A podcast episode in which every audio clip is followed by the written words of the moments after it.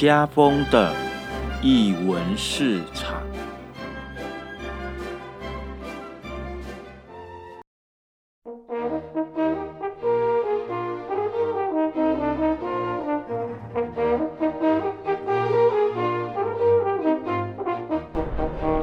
艺术在日常生活有艺术，这里是艺文市场。大家好，我是家风。呃，大家新年快乐！那在进入我们的主题之前，也是要提醒听众朋友，别忘了按下我们的订阅钮，那这样就可以呃定时的收到我们的节目的讯息喽。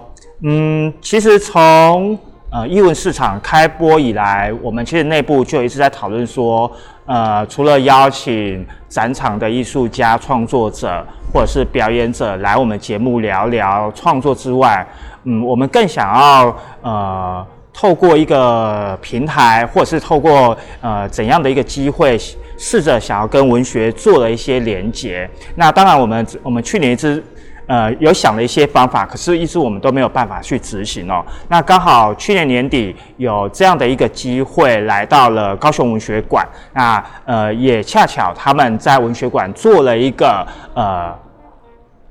跟文学有相关的一个展览，我觉得这是一个很好的一个切入点哦。所以，我们今天呃，艺文市场特别来到了高雄文学馆，要来带领大家一起进入这个展场。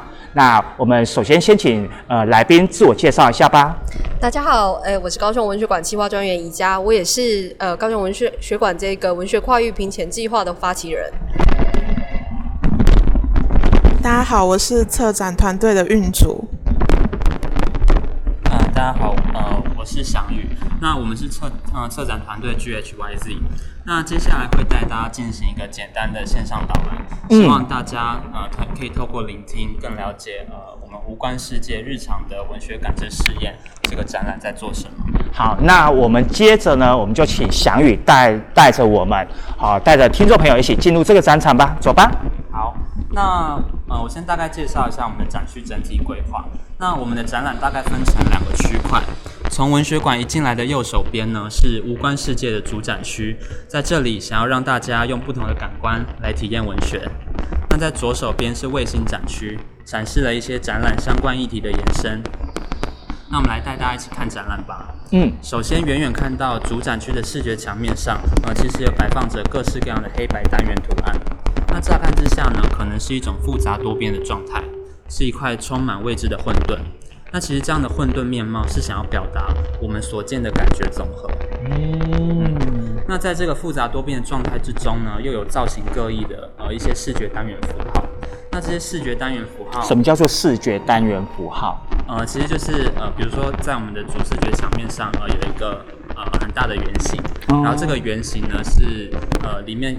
有切了很分切了很多块小小的黑白相间的扇形，嗯嗯嗯，又或者在呃我们右手边这里有呃一些指向性的箭头，一些箭头的交叉，然后或者是一些呃星星的放射状的一些闪烁的感觉，这样。那其实这些这些呃造型各异的视觉单元符号，又各自代表了一些意思啦。嗯嗯嗯。那我们等一下再一一介绍。好，走。好。那我们来进来展场吧。那有没有感受到廊道的入口处有点凉凉的？嗯，对，我们好像好像有一个呃通风口。对，因为我们在呃这个入口处设计了一个风口装置。嗯，那希望创造出一个呃很像破口一样的结界。哦。对，那用破口创造出一种仪式感。那我们想要将要带领你启动感官，然后进入感知的结界，这样子。嗯嗯嗯。对。那一进来墙面。一进来，我们看到这个白色的墙面上写着一句话，那我念一下这句话。那那这句这句话是呃，我所见的无法企及我总已知的。那这句话呢，是出自于德国诗人里尔克《书信集》里面的一句话。那我们把这句话当成这个展览的核心精神。嗯。那其实想要告诉我们的是什么？就是呃，我们眼睛所看到的一切，其实不足以达到那些隐藏在自己内心里面的事物。嗯，对。呃，那些我中我总是已知的东西，其实到底是什么？而且那些已知的事物，或许拥有它自己的呃一个完整性。嗯嗯。那其实它这个完整性，而且很庞大的系统，我们平常是很难触碰得到。嗯，对。哎，我们进来的时候，我一直听到一些声音，请问这个是什么样的声音啊？这是什么样的一个一个区域？可以来听看看。那有有没有注意到，在这个明亮的走廊里面，其实有。很多声音的物件，对啊，好像有听到户外的声音、游戏的声音、小孩子的声音。对，那其实在这里呢，我们设置了一个声音装置，那希望观众呢可以沉浸在这些日常生活中声音的发生。嗯，那特别是我们把这个廊道变成一个空白的空间，希望去除掉很多视觉上的干扰。嗯，然后也有点回应了那句话，就是其实我所见的无法企及，所以表示说，哦，其实我们常常需要用聆听的。而且这些细节我们平常可能不会发现，嗯，对。那透过沉浸在这些日常的声响当中，我们想要提示观众，我们平常可能浸泡在这些繁杂的细节里面，然后但是却浑然不知。嗯，对对，的确。那我们就我们这时候就告诉了观众一个呃问题，我们给观众一个提问，就是有没有一种行动可以带领我们，然后去发现那些早已经存在。但是呢，隐藏在自身当中的呃日常心与会，这样我们留给了观众一个问题。那等一下我们会为观众解答。嗯，好，OK。那我们继续探索下去。嗯，那我们来到日常廊道的尾端，在这里，在这里呢，我们设置了一个另外一个声音装置。嗯，那观众呢，其实会接收到一些奇幻的声响，有注意到吗？那这些这些声音零件是呃。有一点非日常，嗯，那可能是电子感的音效，那可能是怪奇的，呃，一些有机的吼叫等等，嗯嗯嗯嗯嗯嗯，那可能是空间感的一些接近，那其实，在体验完日常的声音之后，切换了场景，我们想要用有一点梦幻的声响去触发观众，嗯，有，我有听到一些很奇妙的声响声音发生，对对。那顺便我们要带领观众前往下一个区域喽。嗯，好。下一个区域叫做文学幻境的抵达。那其实呢，文学本身呢，其实我觉得它就有呃幻境一般的功能，对吧？因为我觉得作者常常可以让读者掉入文学作品本身它的角色结构里面。嗯嗯嗯嗯。那在英国作家赫胥黎他的书《众妙之门》里面，赫胥黎用感知打开了一道幻境之门。那感知其实相较于感觉层次，呃，又更加的复杂。那必须连接，连接起呃一些过往的经验才可以产生。嗯，对。那在接下来的区块呢，我们想要让观众分别用两个感官，呃，味觉跟肢体，然后当做一个触发的机制。嗯，那召唤出自身的感官经验。嗯，啊，那可以用味觉的敏锐的观察跟肢体的场景模拟。然后去触发，试着触发看看文学感知的样子。嗯，好，诶，是要什么？怎么透过味觉来感受啊？好，那我们来看看。那我们离开这个廊道，来到了呃下一个胃试验区。嗯，那其实在这个胃试验区呢，我们设计了一个气味装置。嗯，那这个气味装置呢是三个漏斗的锥形瓶。那我们在漏斗锥形瓶里面放置了三种不同风味的咖啡豆。那透过连接在旁边的气瓶呢，我们可以透过按压的方式，然后可以嗅闻看看咖啡的气味。哦，这样，我觉得这这个这个作品非常的让我非常有印象，因为我们呃在刚这个呃开展开展之前，我们有来过，跟我们那个呃群主有来过，然后大家纷纷停留在这边停留了很久。那我觉得这这个就是。包含它的整个装置，以及它所想要呃透过这个味觉，可以让让呃观者可以去连连接到的，不管是呃情感日常，甚至呃可能更私密的一些东西的一个连接，我觉得我都觉得都是蛮有趣。哎，可是我们要今天要怎么样去示范这个东西呢？呃，那不然我们今天请呃现场的一位民众来帮我们玩看看好不好？好啊，好啊，好啊。那我们来来找一个民众。呃呃，可以来帮我们试玩看看吗？请问你是？呃，你好，呃，我我我是高小姐。好，高小姐你好。那我先介绍一下胃试验的一些基本的一些呃设置好。其实呢，我们在这个呃胃试验里面，每一个咖啡里面有各自有三个不同的文本选项，那内容都是出自高雄作家的散文或者是一些诗作。那观众在闻完气味之后啊，要选择出在这个气味。里面对应的其中一个文本，嗯，对。那观众在作答完之后，可以依据自己的选项的组合，然后去寻找我们的驻馆咖啡师。嗯，那我们的驻馆咖啡师呢，可以依据你的选项，然后冲煮出一杯属于你的记忆咖啡。嗯，上次嘉峰老师有有有有体验，对不对？对对对对对。那我们现在有个特别活动，就是在展览期间的周六下午，只要来看展打卡前五名，就可以在。携手相伴咖啡馆免费兑换一杯文学好，所以请请听众朋友记得，我们我们我们的首播日是礼拜五，所以你们听完了隔天就可以赶快到文学馆了。对，可以开幕开幕呃开门的时候就赶快来换这样子。好，那我们是不是可以请高小姐来试闻看看？好，那我们今天就我们玩看看第三题好了。那第三题的题目叫做柔软的凹陷和质地致密的细节。那呃，我们请高小姐来试玩看看。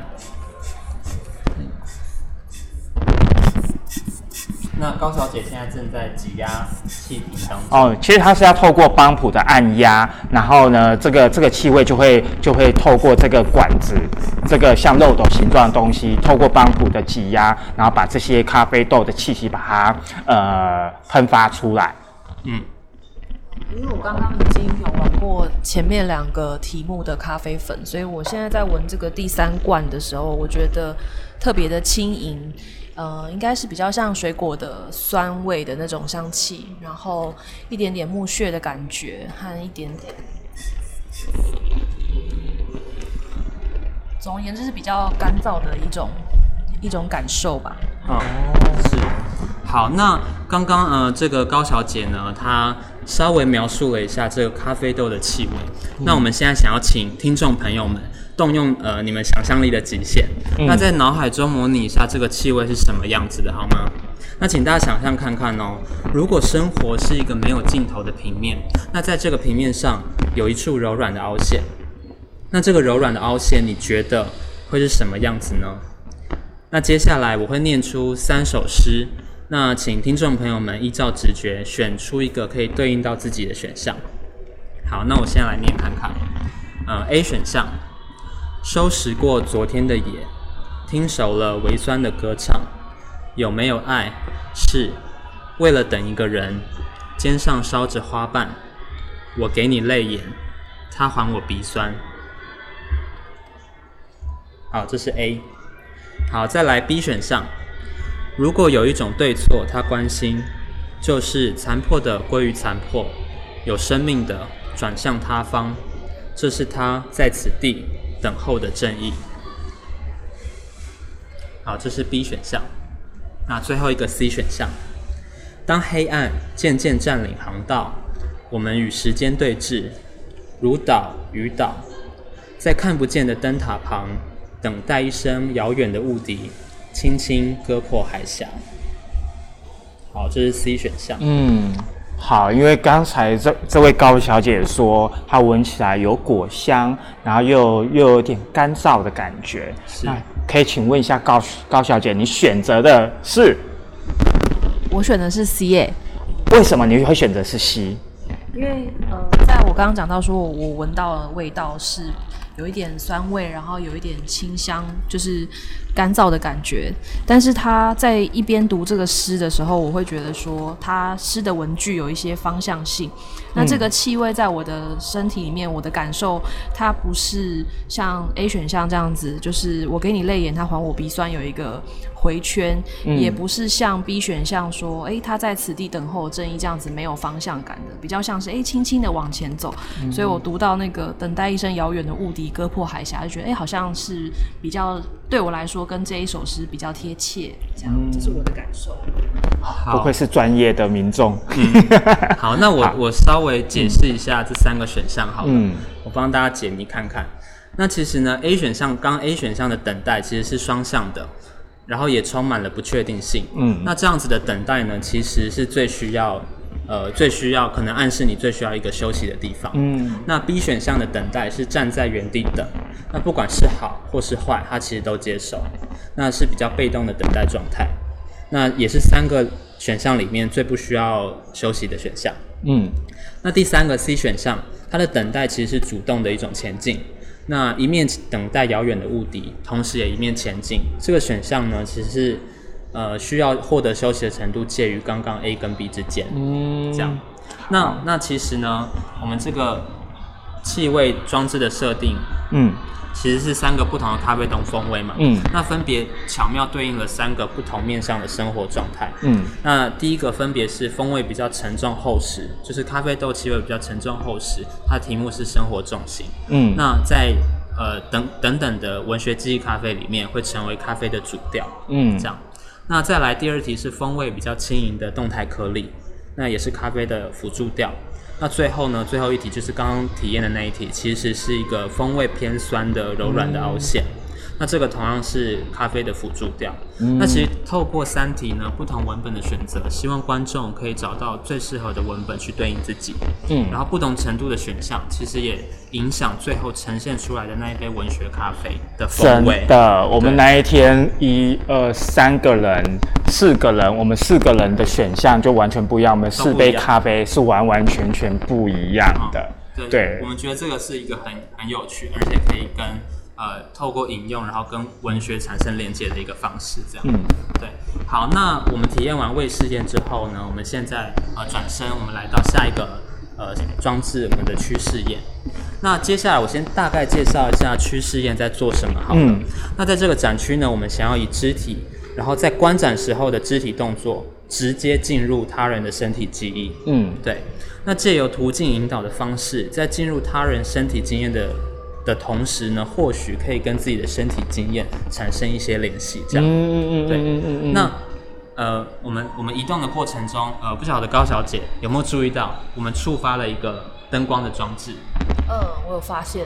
哎，对，因为它有哔声，是不是？对，有一点微妙的声响。哦。对。那其实这个灯光的变化是来自于我们呃。头顶上的一些感应装置的设定，那这个感应装置呢，能感应观众的移动。嗯，哦，那借由灯光投射的位置不同，可以借由光的引导来观展。那我们接着来到这一根柱子前，那这根柱子呢，缠绕着白色尼龙绳，然后上面其实贴了散落的贴着一些呃诗句。嗯，那我想要请高小姐。可不可以依循着这些文字跟绳索的路径，然后由下而上旋转，体验看看这首诗的内容呢？就是摸着这个绳索，一边旋转一边念吗？是，体验看看。出国爬山，三千八百公尺，慢慢我越来越晕，本来看不到，一晕更看不见了，身体不是我。一切都是。慢慢下山，一个一个感官才重新回来。玩晕的。高小姐，请问你体验完之后有什么感觉？就真的有晕。真的有晕，对不对？对。好，那其实呢，刚刚在诗句里，我再重复重复看看一些片段。诗句里其实提到了，呃，有爬山啦，对，呃，有越来越晕啦，嗯，然后更看不见之类的，然后最后他说感官才一个一个回来。嗯，那其实这个这一首诗是在描述一次呃爬山的经验。那他的晕眩经验经验呃经验之中呢，在这个装置的设计是试图让观众在读诗的过程，然后绕着这个柱子转，那进入直接进入他者的身体经验的现场。那或许可以联系起自身的身体经验。那其实这些装置的物件都来自一次情境的肢肢体实验现场。嗯，那我们的高雄诗人吴宇轩，同时他也是舞踏的舞者。嗯，他以引领者的角色，从自身身体经验出发，然后呢，去试图勾引出参与者跟身体有关的一些经验记忆的内容。那吴宇轩将这些口述的内容呢，稍微裁剪。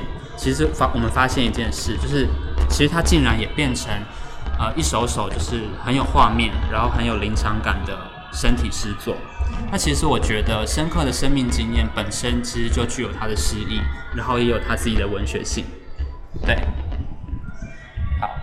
那其实这刚刚我们在走路的过程中，这一整区的灯光装置呢，也是来自一位实验现场的参与者。嗯，那他的身体诗就写在前方这一面墙上。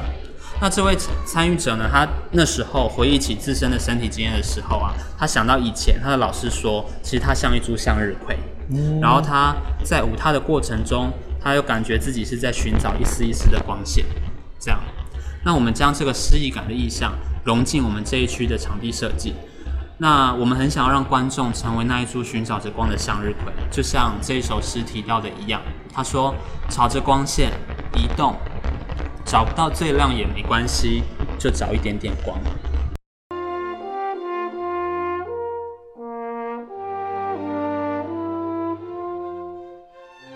刚刚我们请翔宇带我们呃导览了前三个三个展区，接下来我们就请那个运竹来帮我们介绍接下来的呃几件的作品。来，运竹，请说。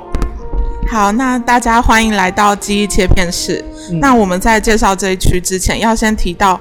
嗯，文学馆在这个展览之前已经办了三场跟感官有关的开发工作坊。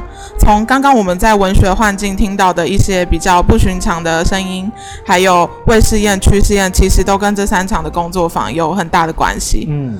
那工作坊是我们是邀请了呃视障朋友来当参与者，然后再由跟味觉、肢体、听觉领域相关的讲师来当一个引领者的角色，一步一步带领大家探索非视觉文学的感官体验。嗯，所以我们这个记忆切片室呢，就是为了重现当时工作坊的内容。嗯，那这一个区域是由一个白光构成的空间，主要是为了展示两种物件。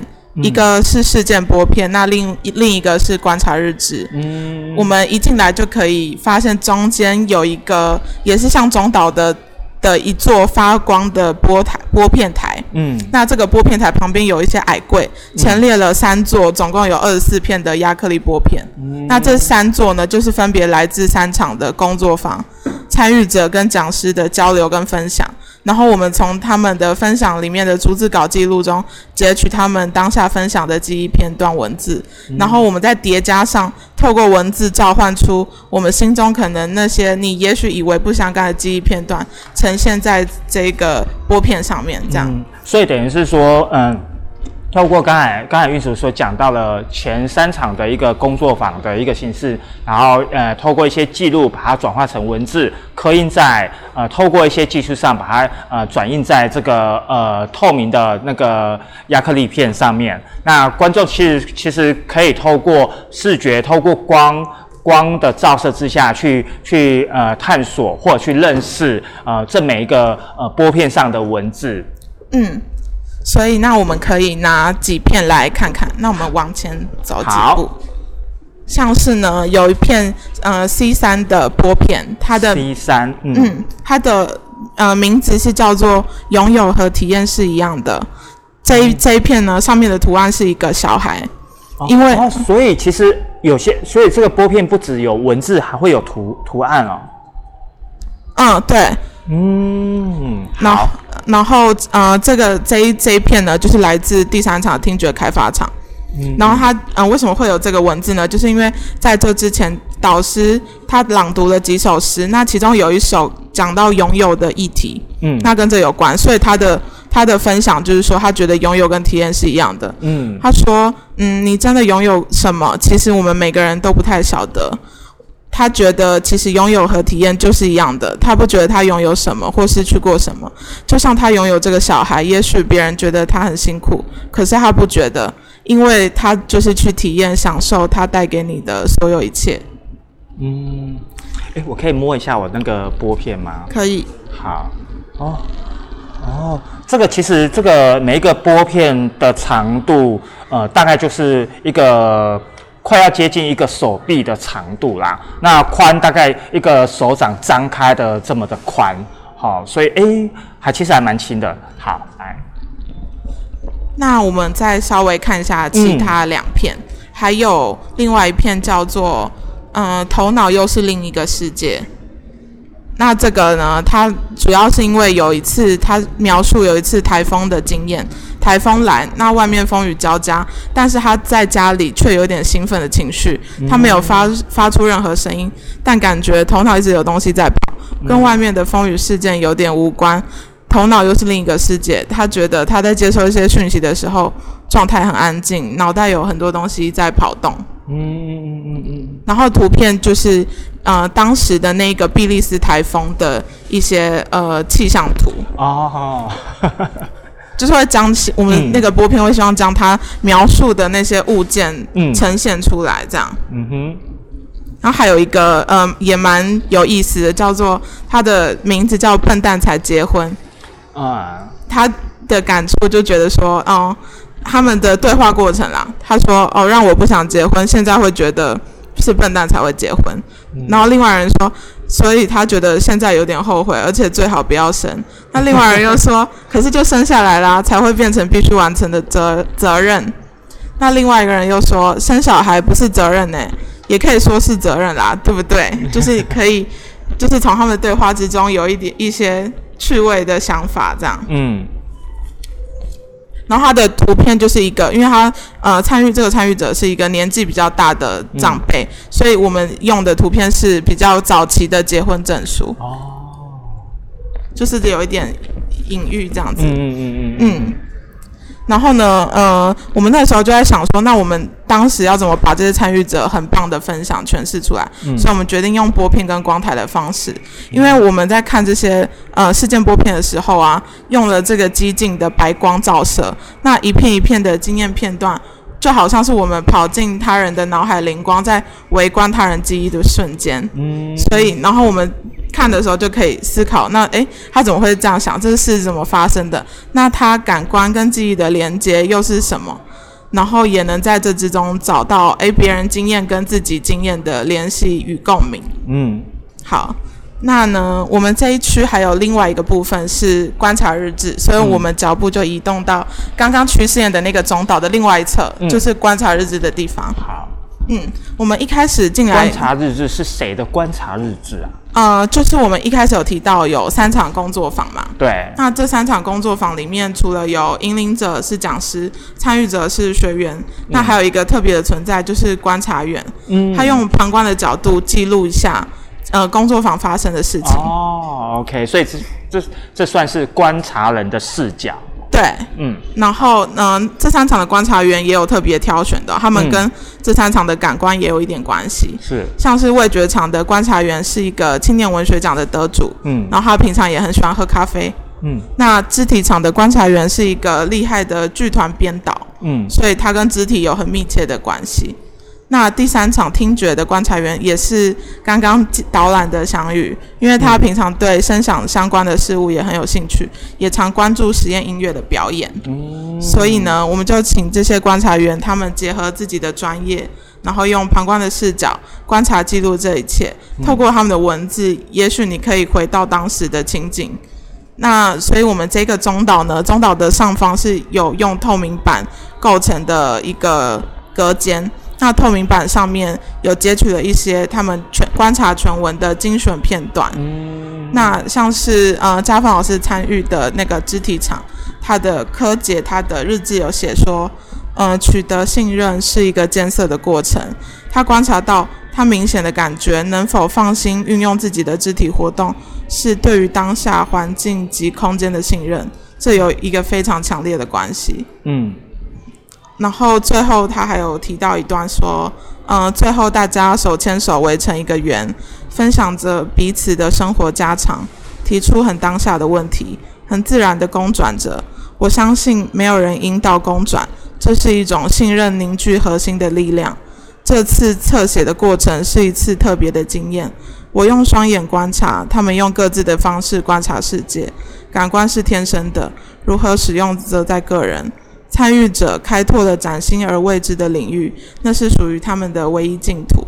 那这个中岛上的平台也有摆放观察员的全文，如果你想要对哪一场比较特别有兴趣的话，就可以在这里阅读。嗯嗯，好，那我们就移动到展览最后一个区域，就是转过来这边有一个白色的长桌。嗯，这一区是我们花了很多心思的一个区域，叫做星语会再造。新语会再造，嗯，就是在展览的最后呢，我们希望来看展的人也可以有一点回馈，带一点东西走，所以有这个区块。那就不就是填填写问卷吧？是吗？是这个意思吗？但还有更更多的回馈哦，还有还会有怎么样怎样？来来来来，就是那我们叫新语会再造嘛？那我们想说再造是什么意思？嗯，就像刚刚在趋势宴有聆听了。呃，于顺老师为参与者创作的诗，嗯，那观察日记呢？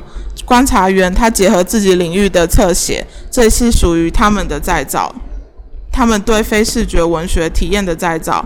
那身为策展团队的我们，这段时间参也一起参与了这三场的工作坊。嗯，所以我们对于非视觉文学的再造，其实就是这个无关世界的展览。嗯，然后像一开始翔宇在入口的时候有提到。有很多符码嘛，嗯，其实呢，就是我们把这一切这个过程分成十个视觉符码，会藏在展览的各处，就是每一区有它对应的一些呃符号，嗯。嗯，那分别是一开始的混沌，在破口、沉浸、触发、对应、联系、在线、陈列、围观、再造，就最后一个再造，嗯，那。其实呢，有没有发现这些是不同层次的眼镜状态？但其实它全部叠在一起，就构成每个人的日常生活。是的，我们的生活就是在这些过程中不断排列组合。嗯嗯嗯，这也是呼应日常廊道有一个问句，就是说。有没有一种行动可以引领我们发现那些已然存在而隐藏于己身的日常行为新语汇呢？嗯，这个就是呃，我们从视觉跟策展方面切入，再造的一个新的语言系统。嗯嗯。那我们希望观展的你也可以有自己的一个新语汇。嗯。所以，那我们要怎么创造呢？对啊，要怎么创造？桌上就有摆一个我们展览的大的 DM，有点像学习大 DM。是。上面有很详尽的展览的介绍。是，然后还最后呢，有准备了三个提问给你们，在这个 DM 上，所以来看展就可以拿一张。那我们就请刚刚高小姐来回答好了。现场的民众高小姐，嗯，题目各有什么啊？题目呢？好，第一题就是说，在刚刚的日常廊道之中，就是后面那个比较不寻常的那一段，嗯，你听见的声音是什么样子的？有三个选项。第一个选项是电器弥漫的未知，第二个选项是万兽声响的总和，第三个是火热洪流的逼临。那我们请高小姐想一下，然后选一个。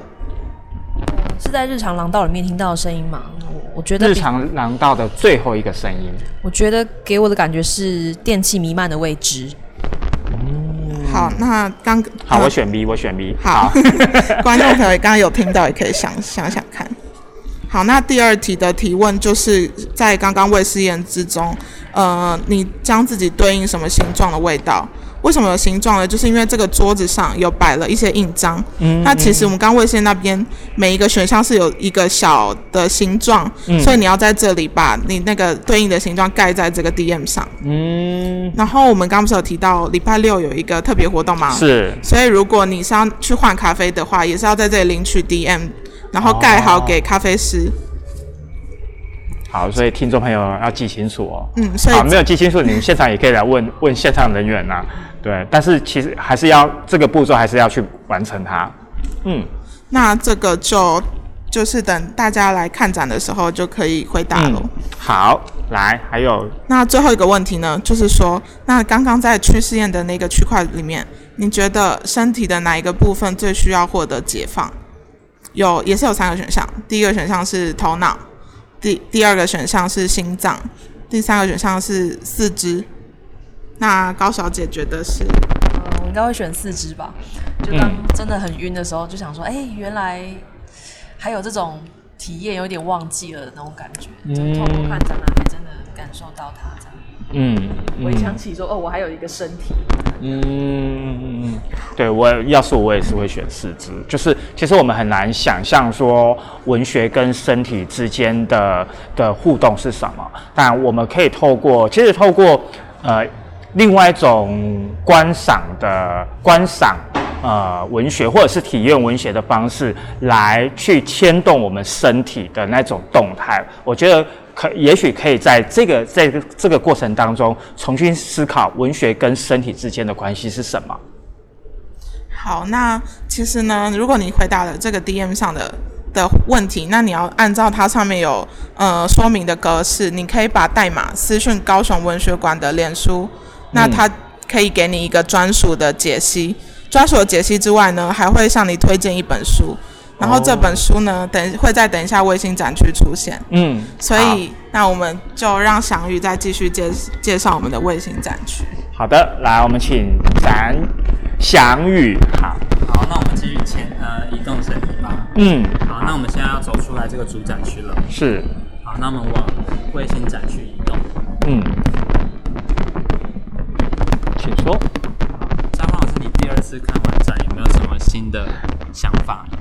我觉得更更熟悉。呃，空呃空间感啊，我觉得一个是空间感，一个可能对于呃你们所在做的这些事情更能够理解。是，对。好，那我们现在来到呃卫星展区，那其实卫星展区有分成三个小区块，嗯，分别是第一个文本阅览台，然后第二个声音室仓库，然后第三个文学咖啡产地。嗯，那首先看到的是呃这个文本阅览台。那在这里呢，展出了这一次展览所使用到的文本的原著作，呃，跟一些呃相关议题的延伸书目。那有声响啦、舞踏啦，跟一些味觉的书籍。嗯。那另外，刚刚不是在呃最后新语会再造区，我们请观展者创造出新的语汇吗？是。对。那除了会得到属于你的专属的一段解析之外，那在文本阅览台这里也可以立即查阅刚刚。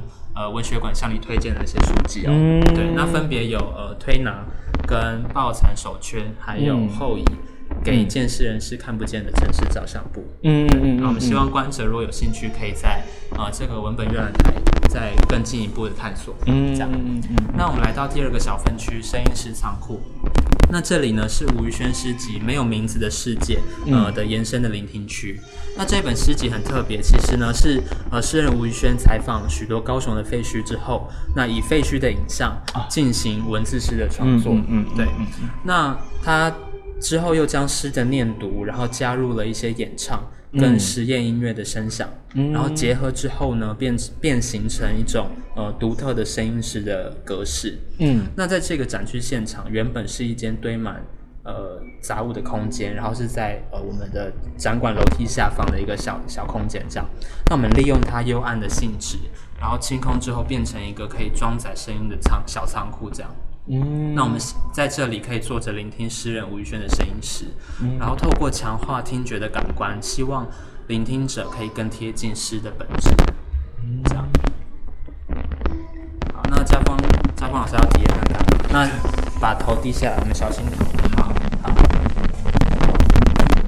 好，那其实在这里呢，可以坐着聆听看看，就是他的声音师的录音的现场。嗯，对，那我们希望透过这样装置的设定，然后可以让观者可以用心的聆听。嗯，对。其实，其实如果听众朋友有注意在听的话，你会发现现在我们的声音的呃听觉跟刚才的听觉好像不太一样，因为我们进入了一个呃稍微密闭的空间，所以呃讲话的回声就会比较明显。嗯，是。嗯哎，所以这是一个仓库，对不对？对，这原来是一个仓库，对，因为它有有一股有一股仓库的味道，潮湿对对对对对对。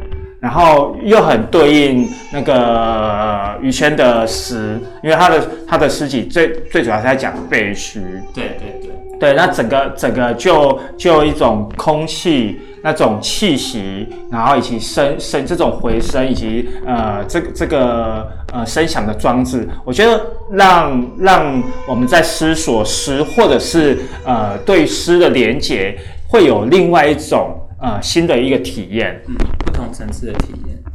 好，那我们现在走走出这个声音现场，那一样要小心。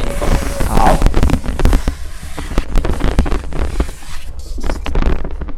好，那我们来。到最后一个卫星展区的分区，嗯，就是在呃左手边这个携手相伴咖啡馆前方的文学咖啡产地，嗯，那为什么会有文学咖啡产地呢？其实高雄文学馆今年二月到十月啊，每个月都有不同主题的文学咖啡读书会，嗯，那其实学员可以透过渐进式的主题设计，然后一些实作的呃书写练习。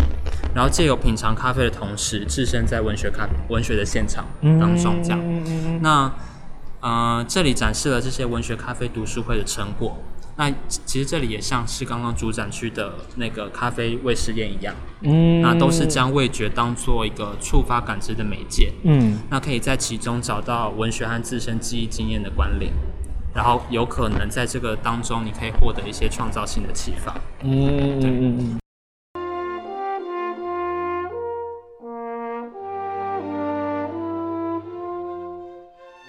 相信今天借由两位策展人啊，带领着大家走了一遍整个展场，我想每个每个听众呃都对这个展览有初步的认识。不过更希望的是每一位听众，如果有机会的话，可以来来高雄，可以来高雄学馆啊，实际的去感受这样的一个呃展览的一个体验哦。呃，不过呃话说回来，既然我们要讲到这个展，我们也要来请这个幕后的推手。啊，请宜家来跟我们呃分享一下，当初为什么会想要做这个展？这个展最主要成型背后的的原因是什么？嗯，好，其实呃有一个有趣的事情想要先跟家峰分享，就是我们今年文学馆其实有在推两条线，一条线是图像文学，另外一条线是文学的联觉。可是那时候我就有在开始思考，因为这两个其实是有一点点对立的。对对，那如果说文学它去掉视觉以后，它还可以用什么样的方式来触发我们？那这种触发有没有可能还会有触发出不一样甚至更深层的感受？就是我一直在思考这件事。可是说到深层，我觉得我我最喜欢就。每次讲到这个，就要岔开去讲。我去一个大阪美术馆看到的一个艺术装置，它是有点像是我这些概念的源头。那个装置呢，其实进去的时候就会有一个展览人员，他会给一个 pad 跟耳机，那就会进入一个灯光昏暗、什么都没有的长廊。然后我本来一开始的时候会不知所措，可是很奇怪的事情发生，就是当我走出了第一步，耳机就开始发出声音。后来有趣的是，我就发现原来这个 pad 是一个类似像嗯 GPS，它有呃定位的功能，所以我走到哪里，它就会发出不一样的声音。那我一下子好像变成另外一个人。我一下子跑到一个酒席的现场，哄哄闹闹的；一下子跑到河边，听到一个女人在唱歌。那对我来说非常的震惊，因为那都好像是一个一个人呃的故事，它背后都有一些故事在某这个空间内发生。然后不管是我睁着眼睛看或闭着眼睛看，有一种好像有什么东西存在的感觉，让我觉得很震撼。所以这个经验就让我觉得，哎，这真的是一个可以帮助一个空间发挥一种很细腻的。细致的艺术体验的方式，所以我就在想说，有没有可能去应用到其他感官？后来我就想起，呃，我以前有碰过几个视障朋友，他有告诉我说，呃，他们有一些特殊的感官经验，比方说他会用颜面神经去感知空间的大小，嗯，或者是他会用这样子的方式去做了一些很呃疯狂的想象，嗯，然后我就觉得。同时间，我也想到我们馆内其实有一些典藏品是这个跟这种感官经验有关的文学，我就在想说，两者之间有没有可能去透过一个工作坊的形式去激荡出一个火花？所以我就呃策划了这次的文学跨域拼钱计划。可是这个计划最初的构想呢，是想要让工作坊的学员可以在一个很自然的状态里面，用感官的经验去创作。嗯。然后呢，我就想要另外，特别是邀请几个对这样子的创作方式，也许观察这样经验有兴趣的艺术家加入，一起来做出一个有意思而且有艺术启发性的展览。那最终目的就是我想要吸引跟培训更多人来关注或投入这个领域。那可是到了最后过程，我才发现，原来障碍艺术它本身就是一个很重的议题，它有它的整个文化政治的脉络，然后也在。就是这个执行过程中，我和团队团队也才发现说，相关的资源跟创作其实是非常匮乏的。是，对，所以无论作为一个个人，或是像这次我们带了这个团队，其实两位都呃，像翔宇或是运竹，他们都非常年轻，也才大学刚毕业，可是他们非常认真投入了这个议题，然后呃，一路上跟我们这样子花了好几个月的时间，这也是我们的初衷，就是想要吸引培训更多人投入这个相关的议题的创作，然后不管是作为个人。或是作为一个译文空间，我们还有很多很多事情可以做。对，呃，刚才宜家有有大概有介介绍一下这整个过程哦。其实的确哦，其实障碍的，其实障碍议题，呃，也是近十十多年来，呃，整个不管是障碍圈或者是国人，对于这个议题有比较想要去试图去想要去把它呃浮上台面。可是，一旦在浮上台面之后，我们却发现说，其实。就连我们身为障碍者，可能也对障碍议题不是这么的了解，包含什么是障，什么是障碍文学，对，那什么是障碍美学，什么是什么什么跟障碍议题有关的，其实这似乎是正要起步。就好比我们，呃，去年年底的报产首缺的读书会，其实我们在我们聊了那么多，其实也在也，呃。在在这个对话过程当中，我们才知道说，其实我们对呃障碍这个议题，其实不管是是是否为障碍者，其实我们对这些议题是不熟的，或者是说这些这些的资源，其实我们是很难去挖掘得到的。对，所以这个样本不多，呃，生活不多，所以其实我们要做的，我们我们要努力的地方就会更多。那也因为这样，我我也比较好奇，是两位策展人。在呃这样的资源那么拮据之下，你们去是怎么样去思思索的？说哦，你们要怎么去测这样的一个展？呃，时间可能要回到刚就是一开始，呃，宜家跟念初找找上我们这个团队的时候，嗯，那其实他们一开始就丢给我们一个题目是说，哦，我们想要办一个展览，然后内容是呃非视觉的文学体验。然后当然我们拿到这个题目的时候就觉得。就是开始心中萌生各种问号，就觉得说，如果文学去除掉了视觉之后，它要要用什么样的方式呈现？那我们可能一开始可能会想到，哦，那是不是就要请观者都在一个漆黑的空间，然后去体验各种事物等等的？但其实，在我们讨论跟呃触碰到这个议题之后，我们慢慢发现，其实呃这些感官并不是真正的要把视觉关闭之后才可以激发出非视觉的。感官体验，嗯，那我们反而是想要让观者在在不被告知的情况下，体验完整个展览之后，然后发现哦，原来刚刚我们所体验的都是一些跟视觉无关的呃文学体验，嗯，这样子。那一开始我们遇到的问题，其实是我们不知道该如何把这些呃工作坊的内容，其实它的素材并不是说很完整或者是很。有一致性，它其实是比较松散的结构。那我们我们要找到一个方式，可以将它串接起来，然后是一个呃有一个完整性的东西，然后呈现在这个立体的展览现场当中。对，那其实刚刚的体验其实有分成三个面向，就是一开始的日常廊道嘛，跟第二个就是未实验还有趋势验，就是比较属于文学的环境，然后第三个是记忆切片式。那其实这三个在展览的体验之中，其实都是来自于我们一开始的想法，因为其实这三个面向是我们在当初设想这个展览的时候就呃可能想要解决办法的面向，就是第一个是从日常的呃发生出发。然后第二个是文学的环境，然后第三个是探索记忆的层面。那其实后来跟宜家讨论之后，我们发现这三个面向分别触碰到的深度跟广度其实是不一样的。嗯，那我们在想说，可不可以在这个空间里面，在这个小小的展场，然后试图也创造出，其实在这三个面向都可以去面面俱到，然后带大家逐步探索非视觉的文学经验。嗯，这样，那我们也一路就是从展场的配置啦，然后。文本的转译啦，然后一些题目的设计，然后最后立体物件的呈现，然后一路走到今天这样。对，那就是我们大概在途中遇到的一些困难。嗯，对。那其实我觉得还是要回到我刚刚讲的，像其实刚刚已经听得出来，他们我们是想要做的是一个邀请更多人。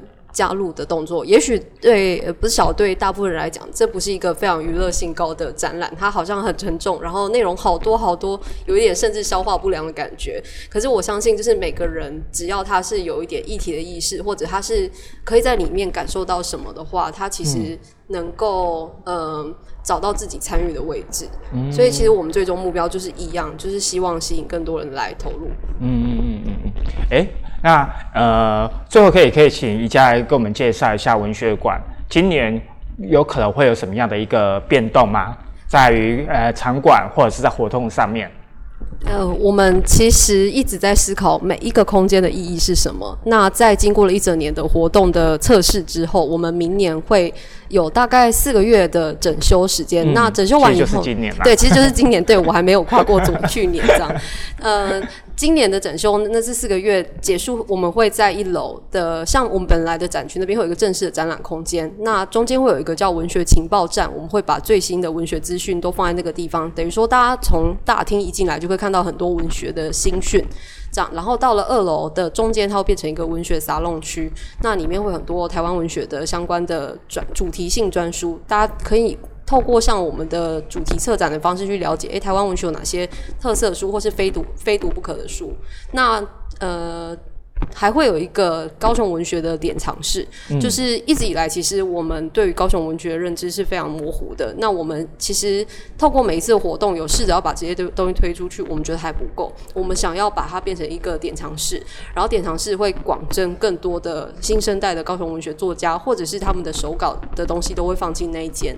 对，然后以及还会有一个放映室，放映室就是未来可能会放一些文学电影，或者是可能跟剧场有关的，因为那个空间是比较复合性的。嗯，主要就是会有这些跟动。那以后我们就会做更多这种针对空间形态下去发展出来的活动或工作坊，嗯，会越来越多。嗯。嗯。嗯，很期待啊！文学馆可以呃做做了这么多，让我一时之间第一个会跟会想到说，哎，这跟文学有什么关系？有时候啦，有时候就，可是后来又觉得说，他真的需要，就是比如说包含人才的人人才的培培力。我觉得我和我呃回高雄那么久，然后呃第一次发现到发现到说啊，原来高雄文学馆这么有。活力这么年轻，然后有那么多年轻人愿意投入文学，然后投入一个活动，甚至投入展览的一个策划经营等等。那呃，这都这都在在的，嗯，让让呃，我可以感受到这这份活力啊。对，那今天非常的开心哦，我们再我再一次来到了高雄文学馆，那同时也把这这样的一个展览介绍给听众朋友。那也提醒一下听众朋友，那这个展览会持续到过年前嘛，对不对？对。好，所以呢不用担心，虽然虽然活动日是是写到十五号，但是呃持呃其实这个展会持续到过年。好，所以当你们听到了我们今天的广播，好，赶快排下好日期，来到来高雄文学馆来看这次呃。无关世界的这个展，那今天非常谢谢三位，那我们呃艺文市场下次见喽，拜拜。拜拜。